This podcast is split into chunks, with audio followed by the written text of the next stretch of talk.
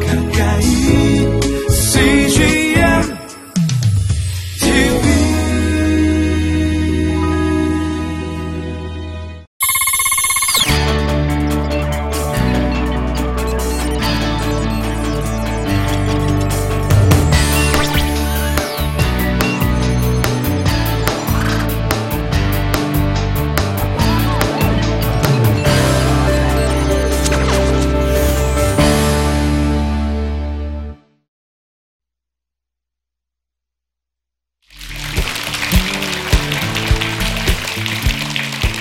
안녕하십니까. 저는 개고생의 사회사역자 김대은이라고 합니다.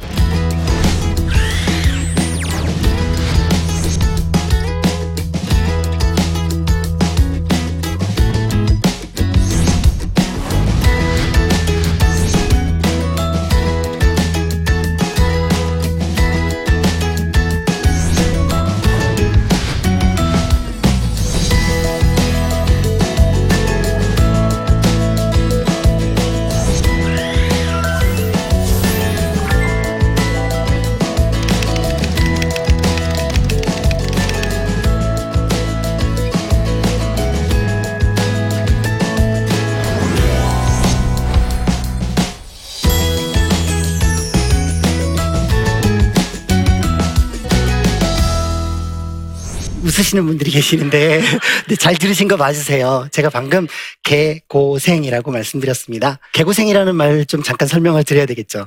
네, 이 개고생이라는 말의 뜻은 개혁을 고민하는 사람들의 생활비라는 뜻이거든요. 저는 그 개고생 팀에서 세상으로 파송받은 사회선교사로 사역하고 있는 사람이고요.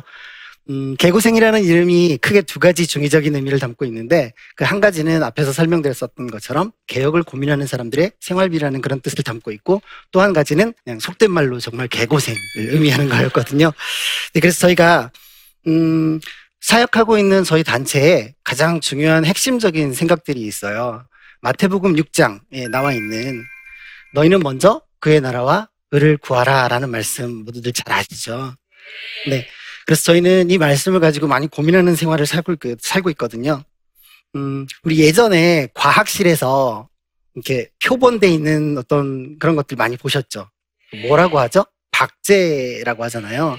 근데 동물의 생김새를 그대로 모방을 해서 만들어 놓은 그 표본들인데 그 표본들이 동물의 모양새는 그대로 닮아 있지만 생명은 없죠. 그래서 저희는 어, 성경 말씀에도 같은 생각을 한번 적용해 봤어요. 그래서 성경책 안에 되게 많은 하나님의 말씀들이 기록되어 있는데 그 말씀들이 우리의 삶 가운데 음, 적용되거나 우리의 삶 가운데서 구현되지 않으면 박제되어 있는 그런 말씀이 아닐까라는 그런 생각들을 해보게 되고요. 그래서 저희는 그 말씀들을 우리의 삶의 자리, 삶의 현장에서 치열하게 살아내고 치열하게 그 말씀들이 우리의 삶의 자리에서 구현되어지는 것들 그런 일련의 모든 활동들을 저희가 다 개고생이라고 부르면서 그 사역들을 감당해 가고 있습니다. 일단 저희 사역팀들을 먼저 좀 소개해 드리려고 하는데요. 저희 사역팀에는 성결교단의 현직 목사 두 분, 그리고 장로교단의 전직 전도사 한 명, 현재는 사회사역자로 사역하고 있고요. 그리고 웨딩 사업을 하고 있는 기업가 한 명, 그리고 이제 기획과 디자인 작업을 하고 있는 디자인 buddy 한 명, 이렇게 다섯 명이 사역하고 있어요. 방금 제가 설명드릴 때 buddy라는 표현을 썼었죠. 어이, 여보게, 뭐, 친구, 뭐, 이렇게 친한 친구를 부를 때 쓰는 호칭이잖아요. 그래서 저희는 그 버디라는 칭호로 이렇게 공동체 안에 멤버들이 서로 서로를 부르고 있거든요. 이제 그런데 그 안에는 저희가 이제 그 어떤 높고 낮음이라든지 어떤 수직적 그런 모든 구조들을 다 저희가 지워내고 모두가 평등하게 내 옆에 있는 버디에게 내 삶의 자리를 내어주고 내 삶을 통해서 이 버디의 삶을 같이 섬겨나가고 뭐 이런 다양한 활동들을 하고 있습니다. 저희 공동체 인원들을 이렇게 제가 잠깐 소개를 드렸는데 되게 다양하죠. 저희는 그 다양함 안에서 하나의 가치, 너희는 먼저 그의 나라와 의를 구하라라는 그 단 하나의 말씀을 저희가 좀 집중하면서 그 말씀을 우리의 삶 가운데 우리에게 맡겨주신 것들, 우리에게 주신 삶의 자리에서 그것들을 어떻게 수행할 수 있을지를 늘 고민하고 그것을 같이 교제하면서 나누고 또 그것들을 우리의 일상 속에서 살아가는 그런 활동들을 하고 있고요. 음, 저희가 그 저희 개고생에서 하고 있는 사역들을 제가 잠깐 좀 소개를 드리고자 해요. 지금 요즘 시대에 이렇게 좀 많이 이야기되고 있는 것들이 어떤 선교적 교회 또는 어떤 대한목회 뭐 이런 이야기들이 많이 지금 들려오죠. 특히나 요즘 어, 목회자분들이나 아니면 목회 지망생들 중에서는 어떤 이런 대한목회나 아니면 어떤 새로운 형태의 목회들을 추구하시는 분들이 정말 많으시더라고요. 그런데 그게 누구가 앞서서 갔던 길이 아니기 때문에 굉장히 힘들고 고달픈 길이잖아요. 그래서 그 길을 누군가가 걸어가고자 할 때 그 외로운 길이 외로운 길이 되지 않도록 같이 이렇게 돕는 그런 사역들을 하고 있습니다. 저희 팀원들 소개드릴 때 말씀드렸던 현직 성결교단의 목회자 두 분께서는 어, 전통적인 일반 목회를 사임을 하시고요. 지금 삶의 현장에서 개구생을 하고 계시는데 그 두 분이 하고 계시는 개구생은 이제 푸드트럭을 지금 운영하고 계세요. 그래서 그 푸드트럭을 운영하게 된 그 동기가 너무 귀한데 많은 재정들이 교회 재정들이 사회적으로 쓰여지는 부분들이 있어야 할, 하는 부분들이 있지만 실질적으로 교회 재정들을 우리가 좀 이렇게 잘 들여다보면 그런 부분에서 상당히 작지 않은 불편함들이 있는 게 사실이거든요. 그런데 이 두 분의 목회자들께서 되게 귀한 헌신, 보다 더 수, 수준 높은 차원의 헌신을 고백하시면서 목회자 한 사람이 교회에서 생활비를 받지 않으면 이 교회가 이 지역사회를 위해 감당할 수 있는 일들이 더 귀한 일들을 감당할 수 있지 않을까? 그런 헌신으로 지금 이제 실질적으로 본인들의 생계를 위한 푸드트럭을 운영하고 계시거든요.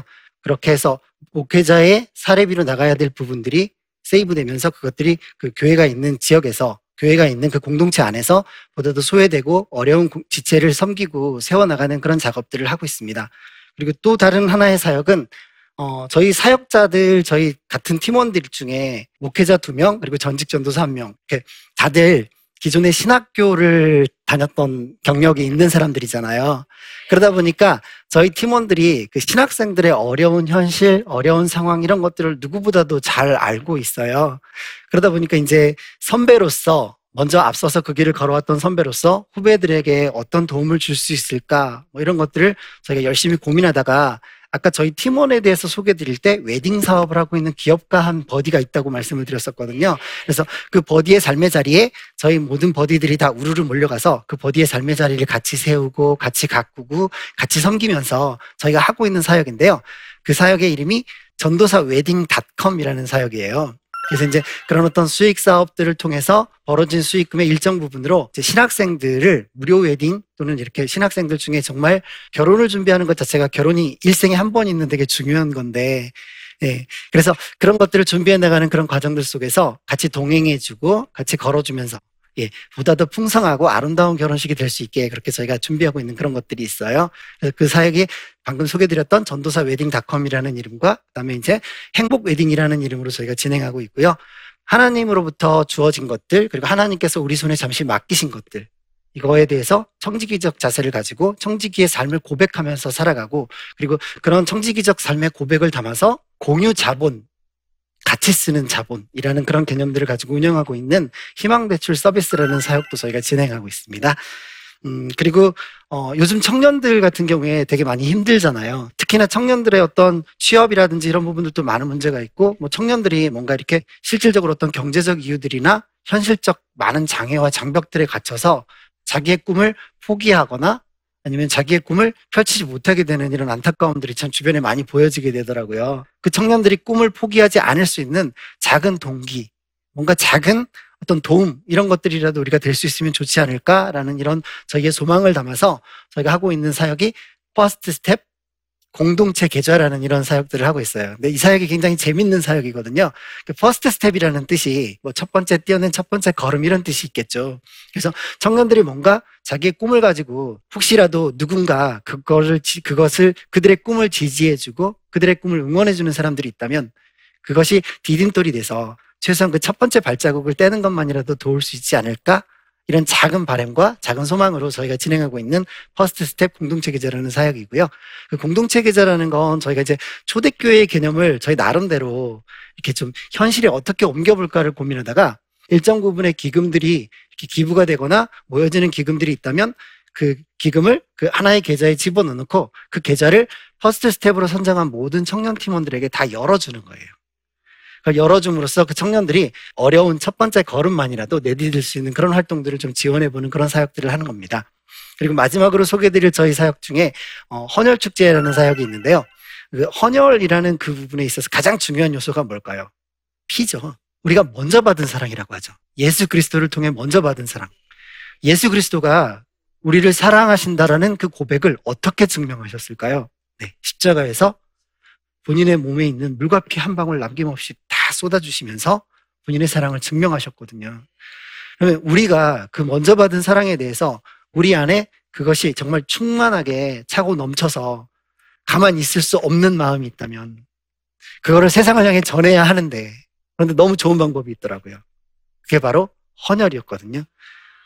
그리스도께서 먼저 우리에게 보여주셨던 그 사랑을 그대로 닮아 있는 모습을 저희가 그 안에서 발견하게 돼요. 생명의 근원이라고 하잖아요. 피라는 게. 그리고 아무리 현대 기술이 발달했다 하더라도 피를 인공적으로 만들어내지도 못하고요. 그 생명의 근원이라고 말하는 그 피가 음, 내 몸에서 나와서 누군가에게 흘러가는데 그게 그냥 일, 일반 평범한 개념의 기부나 공유가 아니죠. 생명이 생명으로 흘러가는 이런 되게 귀한 의미들이 나오더라고요. 어느 순간에는 저희가 이제 그런 바람이 있거든요. 그 매 두 달, 홀수 달, 마지막 달, 마지막 주, 토요일 날, 뭐 이때는 전국에 있는 모든 크리스찬들이 다 일괄적으로, 일시적으로 모두가 다 같이 헌혈을 하고 그거를 정말 그리스도의 사랑으로 세상을 향해 우리가 내어놓을 수 있다면 얼마나 귀한 일들이 벌어지게 될지 참 가슴이 설레더라고요. 상상만으로도. 네. 음, 그런 사역들이 저희가 지금 하고 있는 어떤 일련의 모든 사역들이고요. 저희가 저희 개고생에서 하고 있는 어떤 사역들을 이렇게 쭉 나열해서 설명을 드렸는데 정말 많죠. 네. 근데 이 시간에 이것들을 우리가 다 이렇게 나누기에는 아마 시간이 부족할 것 같고요. 어, 오늘 저희가 같이 이렇게 설정해 본 주제가 청지기로서의 삶, 청지기의 삶인데요.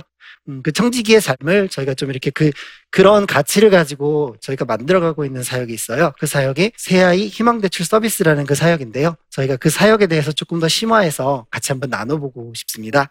우리의 삶 가운데 생명이라는 게 코끝에 붙어 있다라는 생각을 좀 하게 됐었어요. 그 어리석은 부자 비유를 보게 되면 그렇죠. 어리석은 자야, 이 밤에 내 생명을 도로, 내 영혼을 도로 취할 것인즉, 내 쌓은 재물이 다 누구 것이 되겠느냐라는 질문이 있거든요. 우리의 생명이라는 게 사실은 그렇게 우리 코끝에 붙어 있다는 생각을 종종 하게 됐어요. 그러니까 우리가 되게 들숨과 날숨을 쉬면서 살아가잖아요. 그런데 내 코끝에서 어느 순간 숨이 내뱉어지지 않거나 내 코끝에 어느 순간 숨이 들어가지 않으면 이 몸은 네, 죽는 거죠. 그런 것들에 대한 부분들이 이 말씀을 통해서 정면으로 부딪히게 되고요. 정면으로 부딪히게 되는 그 순간에 되게 불편함이 생기기 시작했어요. 내 손에 들려져 있는 것들, 또 나에게 맡겨져 있는 것들, 이것들이 과연 누구의 것인가를 좀 질문하게 되기 시작하고요. 이렇게 질문하게 되기 시작한 그 순간부터 통장에 쌓여 있는 잔고들이 한없이 불편해지더라고요. 네, 그래서 어 그런 어떤 어, 부자 청년의 이야기와 그다음에 어리석은 부자 비유들을 통해서 우리가 삶에 대한 어떤 우리 삶에 대한 허무함들도 느낄 수 있지만 우리 삶에서 우리에게 맡겨져 있는 것들이 누구의 것인가에 대한 궁극적인 질문들을 우리가 찾아갈 수 있거든요. 우리 손에 잠시 잠깐 맡겨져 있는 그것들. 잠시 잠깐 그것들이 우리 손에 맡겨진 것이라면 과연 그것의 원주인은 도대체 누구일까요? 그것이 좀 이제 계속돼 이어져 가는 고민들이 되는 것 같아요. 그래서 그것의 원주인의 뜻, 원주인의 의지를 계속해서 찾아가는 고민들을 시작하게 되고요. 내 것이 아니라 내 손에 들려져 있는 것들이지만 내 코에 생명이 붙어 있는 시간 동안 나에게 맡겨져 있는 것들이라는 것. 그렇다면 그 맡겨져 있는 것들이 원주인의 뜻에 맞게 쓰여져야 되는 게 맞잖아요. 그러면 나는 나에게 맡겨져 있는 것들에 대해서 당연히 청지기가 될 수밖에 없죠. 예, 맡겨져 있는 것들이라는 그것에 대해 나에게 맡겨진 것들에 대한 주권과 소유권이 하나님께 있습니다라는 고백을 우리가 하게 되는 그 순간 나는 그것들에 대해서 청지기로서의 아이덴티티가 명확하게 세워지게 되는 거죠. 그러면 청지기로서 맡겨짐을 받은 것들, 나에게 맡겨진 것들, 이것들에 대해서 나는 어떻게 관리해야 할 것인지에 대한 질문들이 생기게 되는데요. 그 질문들을 가지고 더 우리가 깊이 생각하게 되면 아까 말씀드렸던 것처럼 생명조차도 내 것이라고 생각하지만 내 것이 될 수 없고 이 몸조차도 내 것이라고 생각하지만 내 것이 될 수 없는 거죠. 우리 공공기물이나 아니면 공공, 공공기재재 이런 것들은 사람들이 막 함부로 쓰는데 내 것이 아니니까 함부로 막 쓰면 될까요? 그렇지 않죠. 내 것이 아닌 것들에 대해서 청지기로서 살아가게 되다 보니까 내 것이 아닌 것들에 대해 자발적 가난의 삶을 살게 되더라고요. 내 것이 아니기 때문에 내 마음대로 쓸 수가 없게 되고 꼭 필요한 것들이 아니라면 예, 사용을 자제하게 되는 이런 자발적 가난의 삶이 자연적으로 따라올 수밖에 없게 되더라고요. 그러면 자발적 가난의 삶을 통해 남겨진 것들, 이것을 도대체 어떻게 해야 할까라는 질문들이 또 생기게 되죠. 그래서 저희는 그 질문들에 대해서 많이 고민하고 고민하고 고민하면서 열심히 개고생을 하면서 이렇게 생각을 해보게 되는데요. 음, 저희가 그것에 대해서 할 수 있었던 건 단 하나였던 것 같아요. 원 주인의 마음이 있는 곳으로 그것들이 흘러가는 게 맞는 거죠. 근데 사실은 이게 이제 그 불편함들이 기존에 저, 저 역시도 통장에 잔고들이 쌓여갈 때 어느 순간 나 또한 나이를 들게 될 것이고 그러면 분명히 노후가 필요하잖아요. 근데 이 말씀들이 저에게 정면으로 부딪히게 된 다음에 노후에 대한 두려움이나 이런 것들을 좀 지워내게 됐어요. 원 주인의 마음에 있는 곳, 나보다 더 절실하고 절박하게 사용할 수 있는 사람이 누가 있을까를 찾아보게 된 거고요. 그렇게 해서 이제 남겨진 것들을 그분들과 공유해서 사용하게 되는 희망대출이라는 사역이 시작되게 된 거죠. 희망대출이라는 게 어떻게 운영되느냐면요. 세 가지의 출자 방식과 그리고 또 세 가지의 운영 원칙이 있어요. 위탁 출자라는 방식이 있어요. 네, 음, 다들 금융거래 해보셔서 이 말은 어떤 건지 다 아실 것 같아요. 그 다음에 바보 출자라는 방식이 있어요. 바보 출자, 이건 좀 생소하시죠? 네, 그리고 영구 출자라는 방식이 또 있어요. 이제 이 세 가지를 제가 간략하게만 좀 설명을 드려본다면 처음에 위탁 출자라는 건 말 그대로 누군가 우리 밖에 있는 분들 중에 어 되게 귀한 사역 하시네요 하고 저희에게 맡겨주시는 분들이 계셨어요. 이렇게 맡겨주시는 금액들이 있게 될 때 그 금액을 저희가 위탁을 받아서 저희 사역에서 그 맡겨주신 금액을 위탁을 받아서 관리를 하는 거죠. 그래서 그 금액을 가지고 대출을 내보내는데 대출이 나갔을 때 이제 또 두 가지 상황이 있을 수 있잖아요. 한 가지 상황은 안전하게 나간 대출이 다시 안전하게 돌아오는 한 가지 상황이 있을 것이고 또 한 가지 상황은 생기면 안 되는 거지만 안 돌아오는 상황. 이런 상황들이 생길 수 있어요. 그러면 위탁 출자라는 건 이분이 우리에게 맡겨주신 거기 때문에 출자자가 선한 마음으로 우리에게 맡겨주신 거기 때문에 우리는 그거를 청지기의 자세로 열심히 잘 관리를 하는 거죠. 그래서 필요하신 분, 정말 절실하게 필요하신 분께 전달해 드려서 같이 쓰고 그분이 돌려주시게 되면 다시 원래 출자하셨던 분에게 돌려드리는 그렇지만 이것이 만약에 돌아오지 않는 부정적 사례가 되었을 때는 저희 희망대출 서비스라는 저희 플랫폼 안에서 그 거리 나는 부분을 저희가 채워서 이분에게 채워드리는 이런 방식의 출자 방식이었는데요. 그 위탁 출자 방식이 한 번 있었다가 이제 그 위탁하셨던 금액을 찾아가시면서 위탁 출자라는 방식이 지금은 없게 됐어요. 그 다음 두 번째 출자 방식 중에 바보 출자라는 방식이 있는데 되게 좀 재밌잖아요. 그리고 이거는 기존에 다른 어떤 금융기관에는 절대로 없는 출자 방식인데 저희만의 독특한 출자 방식이거든요. 바보 출자라는 건 위탁 출자하고 똑같아요. 누군가가 저희에게 금액을 맡겨주시는 건데요. 첫 번째 돌아오게 되면 출자자에게 다시 돌아가는 거고요. 그 다음에 돌아오지 않게 될 경우 출자하신 분께서 포기하는 거예요.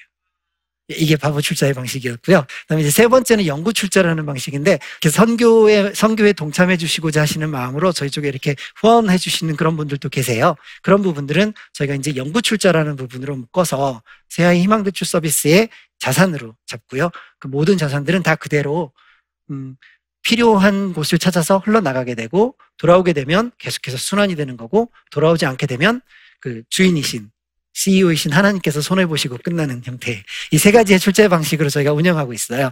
그리고 이제 실제 희망대출이 운영되는 세 가지의 원칙은 자발적 상환, 그리고 자발적 기금, 자발적 면제, 이런 방식으로 운영이 되고 있습니다. 근데 자발적 상환이라는 건 어떤 거냐면 저희가 희망대출 서비스라는 사역을 운영하면서 되게 간절한 바람이 하나가 있는데요. 그건 어떤 거냐면 이제 저희는 청지기의 자세로 이 사역을 시작했잖아요. 근데 사용하시는 이분들이 고객님이 아니라 동역자님이 되는 간절한 바람이 있는 거예요. 단지 이분들이 필요에 의해서 돈을 빌려서 쓰고 빌린 돈을 갚고 이런 개념이 아니고요. 그래서 그걸 위해서 저희가 이 세 가지 운영 원칙을 가지고 운영하고 있는데 이 첫 번째 자발적 상환의 원칙이라는 거는 내가 필요에 의해서 돈을 빌렸잖아요. 그런데 이번 달, 두 번 달, 세 번 달, 일반 대출 같은 경우에는 뭐 매달 정해져 있는 어떤 상환 기준이 있죠. 그런데 저희는 그게 전혀 없어요. 갚는 기간을 빌린 사람이 스스로 정하게끔 한 거고요. 그 다음에 이제 그 빌린 것들을 갚게 되는 의미가 돈을 빌려서 갚는 개념이 아니라 절박하고 어려웠던 시점에 어려웠던 그 상황에서 그 작은 소액이 필요했던 그 시점을 잊지 않겠다라는 거에 대한 약속인 거죠. 그래서 음 누군가 지금 이달에도 그때의 나처럼 절박하고 어려운 상황에 놓여 있는 누군가가 있을 텐데 그 누군가를 위해서 작은 희망을 만드는 일에 동역하겠다라는 마음으로 빌린 돈의 일부를 상환하는 거죠. 그게 자발적 상환의 원칙이고요. 이걸 통해서 빌린 돈을 갚는 것이 아니라 새로운 누군가를 위한 희망을 만드는 일에 동역하는 형태를 만들어 볼 수 있는 거죠. 그다음 두 번째 자발적 기금이라는 건 이제 희망 대출을 사용하시는 동역자님들 중에 자발적으로 어려운 상황에서 빌려서 사용하는 그거에 대한 감사함을 가지고 이자를 내시는 분들이 계세요. 뭐 금액이 정해져 있지도 않고 그런데 음, 정말 재밌는 한 분은 초기에 그 희망 대출을 받아서 같이 동역하고 계시는 한 동역자님이 계세요. 근데 그, 도- 그 동역자님께서는 원금 상환을 지금까지 일어난 분도 하시지 않으셨어요. 그런데 되게 재밌는 건 매달 매달 만 원씩 꼬박꼬박 이자를 넣어주시더라고요. 근데 저희 희망대출이 저희가 한 달에 한 달의 삶을 통해서 절약하고 아끼고 남은 그 작은 소액이 나가는 거잖아요. 많아봐야 100만 원이 넘지 않아요. 작을 때는 20만 원, 뭐 많을 때는 100만 원 남짓한 되게 작은 소액들이 나가거든요. 한 달도 거르지 않고 만 원씩 자발적 이자를 내셨다면 빌린 원금보다 지금 이자를 더 많이 계속해서 내고 계시는 거예요. 어떻게 보면 나사가 하나 풀려 있는 사역들이지만 이런 사역들에 대해서 계속될 수 있는 되게 큰 원동력이 되어 주시는 동역자님들이시죠. 그다음 이제 자발적 면제라는 그 원칙은 어떤 거냐면 대출이라는 것들 자체가 원금을 상환하거나 이자를 납입하거나 그렇지 않으면 사고 대출이 되잖아요. 근데 저희 같은 경우에는 그 워낙 소액이라서 그 소액이 필요해서 절실하게 필요해서 대출을 요청하셨던 그분들의 그 상황이 상황과 여건이 되지 못해서 못하는 안타까움이 정말 많거든요. 그러니까 그런데 그분들에게 원리금 상환하세요. 이자 납입하세요. 뭐 이 원칙만 적용하게 된다면 100% 사고가 되는 대출이 될 거예요. 그래서 저희는 그분들을 위한 어떤 그런 어떤 보다도 확장된 개념으로 자발적 면제라는 개념을 저희가 도입하고 있거든요. 매년 초에 모든 사용 동역자님들께 12개의 면제 신청권을 다 드려요. 그러니까 1년 내내 12달 내내 면제 신청을 하실 수도 있으시고 상황이 됐을 때 원금 상환을 하실 수도 있으시고 뭐 자발적 이자를 납입하면서 동역하실 수도 있으세요. 음, 오늘의 주제가 청지기의 삶이라는 주제였는데요.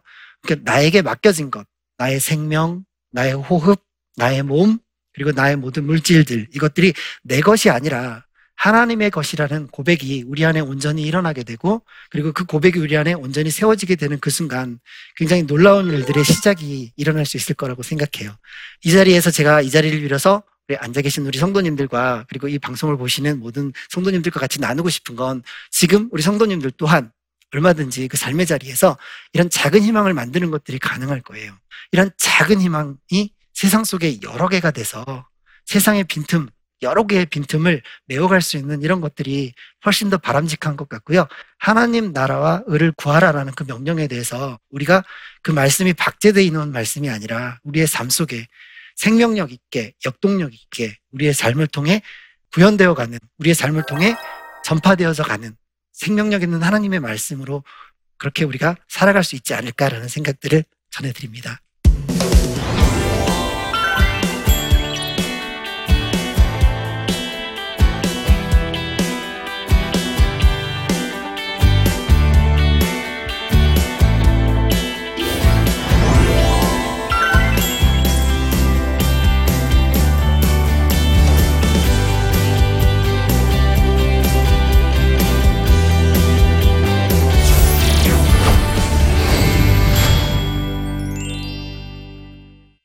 나눔 중에 어, 질문이 있으시다고 하셔서 어떤 질문들이 있는지 한번 같이 한번 보도록 하겠습니다. 어, 희망대출 서비스를 이용하셨던 분 가운데 기억에 남는 분과 가장 어려움을 주셨던 분을 소개해 주세요. 어, 저희 희망대출 서비스를 이용하셨던 분 중에 기억에 남는 분은 고등학교를 졸업하고 직장 생활을 하시던 분이었거든요. 고등학교 때부터 되게 단짝 친구가 있었대요. 그래서 그 단짝 친구랑 같이 이제 어, 같은 직장에 취직을 한 거예요. 그래서 이제 서로 의지하면서 직장 생활을 해 나가던 중에 이 친구 어머님이 되게 편찮으시게 되는 상황이 생기게 되고 직장 생활을 해 오는 기간 동안에 열심히 모아놨던 그 금액들을 그냥 그 친구를 믿고 전액을 다 그냥 빌려줬던 것 같아요. 그런데 이제 원해서 그렇게 된 건 아닐 텐데 이 친구가 상황이 그 돈을 빌려서도 해결이 안 되고 그러다 보니까 또 뭐 여러 가지 사채도 쓰게 되고 여러 가지 상황들 속에서 이제 그 상황이 점점 더 계속해서 나빠져 가는 거죠. 그 나빠져 가는 상황 속에서 연락이 두절되게 되고 그 돈도 잃고 친구도 잃고 마음도 상하고 그런 친구를 잃어버렸다는 상실감이 너무 컸- 컸는지 이제 그 친구가 그렇게 일하면서 실수하게 되고 뭐 이런 부분들 정상적으로 일을 할 수가 없게 없는 상황이니까 회사에서는 그거를 이렇게 볼- 빌미 삼아서 예, 퇴직금조차도 주지 않으면서 이 친구를 회사에서 내쫓아 버린 거죠. 그러니까 되게 이렇게 안타까운 상황 속에서 정말 나쁜 생각까지 하셨던 것 같아요. 그래서 이제 어느 날은 집에 들어가는 길에 이제 약국에 들려서 수면제를 사가지고 털어먹고 세상 끝내야지 뭐 이런 생각을 가지고 가셨다고 해요. 근데 너무 감사하게 그분이 그 수면제를 드시기 전에 그 저희 희망대출 서비스 사역하고 중개해 주셨던 분이 계세요. 금액이 그때 많지도 않았어요. 딱 그때 50만 원이라는 금액이 나갔었는데 그 50만 원이라는 그 돈이 어떻게 모여졌는지 뭐 이런 부분들을 그 중개해 주신 분이 잘 설명을 드리면서 이분에게 이렇게 연결을 해 주셨었거든요. 그러니까 그분이 그 얘기를 듣고 좀 이렇게 되게 많이 복받쳐서 울었다고 하더라고요. 뭐 세상이 이렇게 힘들고 어려운 일만 있는 줄 알았는데 이런 일들도 있구나. 라고 생각하면서 다시 한번 삶에 대한 의지를 다시 세울 수 있는 계기가 돼서 음, 뭐 커피숍 알바를 시작하시고 일을 시작하셔가지고 이렇게 그 다음 달부터 매달 매달 이렇게 규칙적으로 5만 원씩을 다 상환하시더라고요. 상환하시고 그 대출이 다 종료된 다음 맨 마지막에는 5만 원을 저희한테 추가로 더 보내주시는 거예요.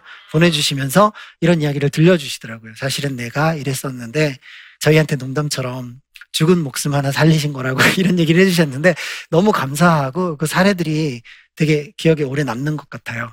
이런 것들을 통해서 누군가 천하보다 귀한 한 생명을 구할 수 있었고 그리고 또 그런 놀라운 일들이 일어날 수 있었다라는 게 저희에게는 되게 큰 힘과 동기가 되더라고요. 프로젝트를 진행하려면 많은 물질들이 필요할 텐데요. 그런 물질들을 어떻게 감당하고 계신가요? 어, 이 질문에 대해서는 저희 팀 이름이 이미 다 대답을 해드리고 있는 것 같아요. 네, 저희는 모든 사역들을 자비량 원칙으로 하고 있고요. 그래서 어, 아까 말씀드렸던 것처럼 정상적인 목회를 하시던 목회자분들도 그 정상적인 목회의 일서를 내려놓고 열심히 자기의 삶의 현장에서 개고생을 하고 있고요. 그리고 저 역시 마찬가지 또 같이 하고 있는 모든 버디들이 만들어진 것들에 대해서 오늘의 주제처럼 내 것이 아니라 하나님의 것이라는 고백을 저희 삶 가운데 계속해서 유지해 가기 위해 끊임없이 노력하는 것들이죠. 그러니까 저희 개고생은 실질적으로 몸의 개고생보다 마음의 개고생이 더 큰 것 같아요. 끊임없이 두 마음이 싸우고 그 싸우는 두 마음 가운데 계속해서 개고생을 해 나가는 건데 마음 개고생이 훨씬 심하더라고요. 오늘 저와 함께 이렇게 청지기의 삶에 대해서 한번 이렇게 같이 나눠보시고 또 저희 사역에 대해서도 이렇게 소개를 받으셨는데 우리가 세상 가운데서 음, 나에게 맡겨진 거, 나의 생명, 나의 몸, 그것들이 하나님의 것이라는 것에 대한 온전한 고백을 우리가 전인격적으로 정말 머리로만 이해하는 게 아니라 우리의 전인격적으로 그것을 하나님 앞에 고백할 수 있다면 하나님의 역사 그리고 하나님의 놀라운 일들이 바로 내일부터 우리의 삶 가운데 일어날 수 있을 거라고 확신합니다. 그리고 우리 모두 이 땅 가운데 살아가는 이 삶의 순간 동안 하나님의 소유에 대한 맡은 바 청지기로서 그 청지기의 자세를 잊지 말고 같이 열심히 하나님께서 우리의 마지막 호흡을 거둬가시는 그 순간까지 열심히 같이 다 같이 개고생합시다. 감사합니다.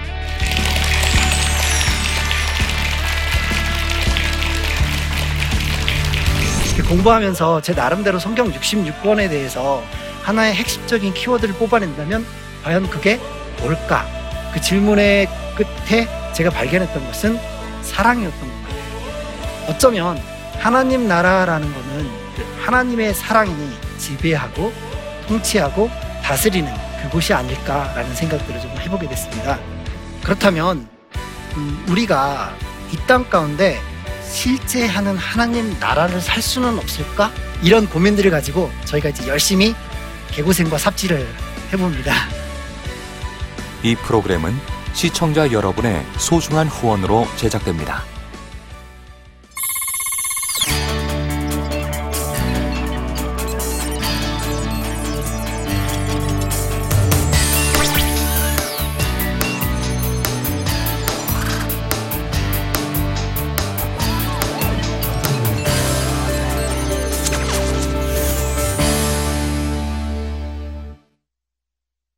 여기 있죠? 외로운데? 아, 그러니까 하나님께서 그냥 너는 거기 있음으로써 내가 어떻게 하는 거를 어, 너는 그냥 보기만 하면 돼. 너는 그냥 거기 있는 것이 선교사야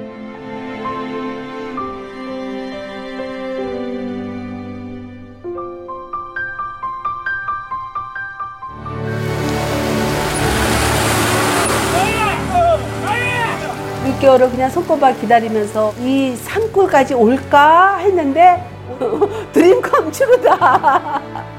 네, 정말 좋았어요.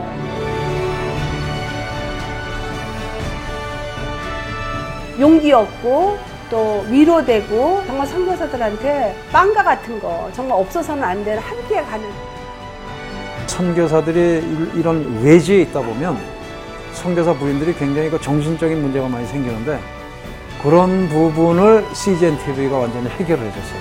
이 CGN TV도 사실 크게 저에게 동력자가 돼준 거예요. 온 세상을 위한 복음의 통로 세상을 섬기는 방송 CGN TV 감사합니다. 사랑합니다.